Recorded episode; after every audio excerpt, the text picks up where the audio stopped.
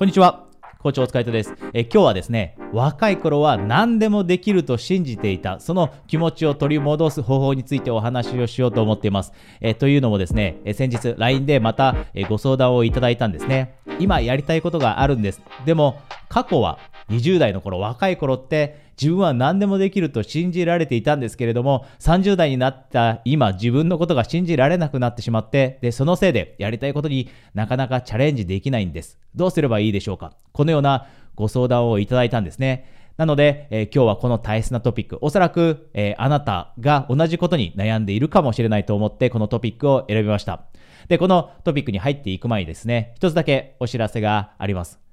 今日このようにですね、ご相談を投げかけてくれた人のように、あなたももし、この YouTube の中でどんなことを話してほしいだったり、またはですね、LINE で相談を送っていただくこともできますので、もしあなたがご相談したいことがあったり、悩んでいることがある、克服したいことがある、このように思われていて、ご相談されたいと思っていたらですね、私のことをこのビデオの下にあるリンクをクリックして、LINE で友達登録されておいてください。ではですね、今日のトピックに入っていきます。若い頃は何でもできると信じていた、その気持ちを取り戻す方法です。で、実は私も全くこの方とですね、ご相談に来てくれた方と同じ悩み持っていました。若い頃って情熱にあふれていて、で、何でもできると。私自身生意気だったのかもしれません。世の中をもしかしたら知らなかっただけかもしれませんが、何でもできると思っていました。でも、ある一定の年齢になった時ですね、私もこの方と同じように自分に自信をなくしてしまったり、そもそも何でもできるという可能性を全く感じなくなってしまった時ってあります。で、その時は私もこの方と同じように悩んでいました。どうすれば本当にやりたいことにチャレンジできる、その気持ちを取り戻せるのかと。で、じゃあまず一番最初にです。なぜ昔はやりたいこと何でもやれると思っていたのに、なかなかそういう気持ちになれなくなってしまうのか。大きく実は2つ理由があるんですね。その2つの理由についてまずお話ししていきます。まず1つ目です。1つ目はあまりにも短期的な視点を持ってしまうようになるからです。短期的な視点。で、これをなぜ起きるかというと、あなたもそうです。忙しい生活って送ってますよね。ほとんどの人が人生シフトをしよう、ライフチェンジしようと思っているほとんどの人が自分の仕事を持っていたりします。その仕事って毎日忙しいですよね。少なくとも7時間、8時間、9時間毎日働かなければいけない。週に5日間働かなきゃいけない。で、それプラスプライベートでやらなきゃいけないこともあったりします。家事もしなければいけないかもしれません。で、そうすると、あなたの人生の中にはたくさんやらなければいけないことがあって、目先のやらなければいけないトゥードゥーリスト、これに意識を向けがちになってしまいます。で、こういったやらなきゃいけない緊急性の高いものばかりに目を向けていると、私たちって短期的な視点になってしまうんですね。で、短期的な視点になってしまうとどうでしょう。自分の可能性って信じられるでしょうか。短期的に見て自分ってこんなにやらなきゃいけないことがある。今の生活をこなすだけでもこんなにやらなきゃいけないことがある。こんな風に思うようになってしまったら、なかなか自分の可能性って信じられないですよね。なので、一つ目の理由が目先のやらなければいけないことばかりに意識を向けてしまう、この短期的な視点によるものです。で、2つ目です。2つ目は、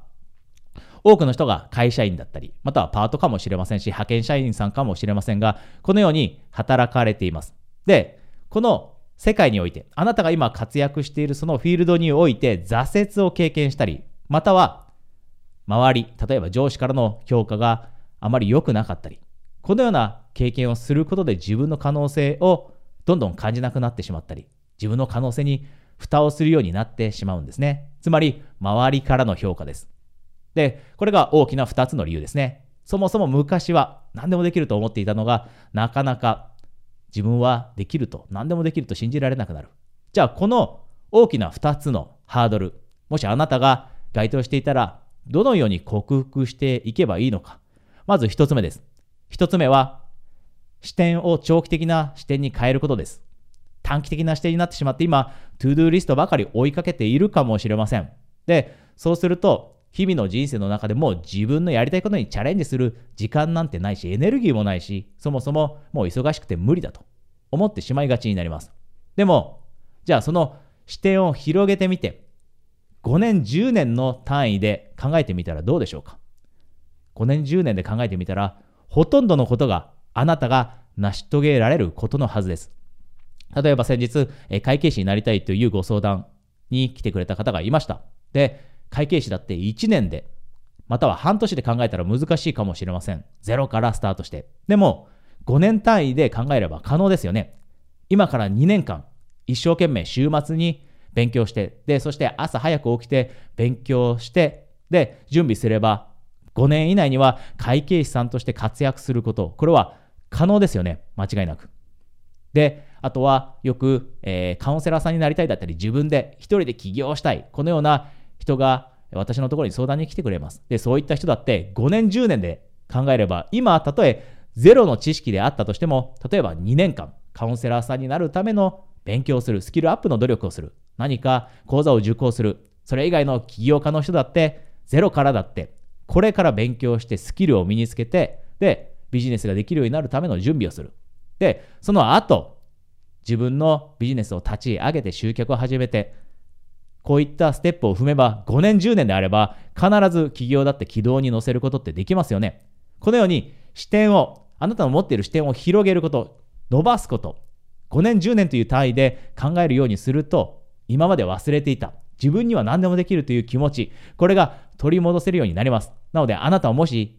自分が短期的な視点に陥ってしまっている、または目の前にあるトゥードゥーリストを追いかけてしまって生きているなと思ったら、ぜひこの短期的な視点を長期的に変えるというところ、働きかけてみてください。で、もう一つですね。もう一つは何だったでしょうか。もう一つは周りからの評価ですよね。あなたが会社で受ける評価。こういったものによって自分の可能性に蓋をするような考え方を持ってしまう。無理なんじゃないか。会社でそこまで活躍できていない自分には無理なんじゃないか。または、会社以外のところで挫折を味わった人もいるかもしれません。このように周りから何かネガティブな評価を突きつけられることによって自分には無理なんじゃないか。こんな風に思ってしまいがちになりますよね。じゃあ、果たしてです。あなたが今からやりたいとなんとなく思っていること、チャレンジしたいと思っていることに会社員としての素質が必要でしょうか。多くの人が今自分でやりたいことにチャレンジしたいと思っています。起業したいと思っている人もいます。じゃあ起業するために必要な素質と会社員として活躍するための素質って同じでしょうか？全く違います。つまりあなたが会社員として必ずしもいい評価をもらっていなかったとしても、それってあなたがやりたいことにチャレンジしたときに成功するかどうかに関係なんて全くありません。むしろ会社員として活躍しない、あなたが活かせていない素質が自分でチャレンジしたときに活かせて、そっちのエリアにおいては、自分のやりたいことにおいては、あなたは逆に素質を生かして簡単に成功してしまうかもしれません。このようにマインドシフトするんですね。挫折だって同じです。過去、挫折を味わったことがある人、そういう人って強いです。挫折を味わったからまた同じように挫折を味わうんではなくて、挫折を味わったことがある人というのはメンタルでも強くなっています。そして挫折から大切な学びというのは得ています。そういう人というのはより一層自分のやりたいことにチャレンジしたときに長く努力を継続できる人たちです。このように今まで経験したことって必ずしもネガティブにつながるのではなくてポジティブにつながる側面があるということ、これを見つけられるようになってくると、あなたは今まで失っていた自分には何でもできるというその感覚、これを取り戻せるようになって自信を持ってあなたの今やりたいと思っていること、そしてライフシフト、ライフチェンジ、これに取り組んでいけるようになると思います。ぜひ今日お話ししたこと、もしあなたが該当していたらですね、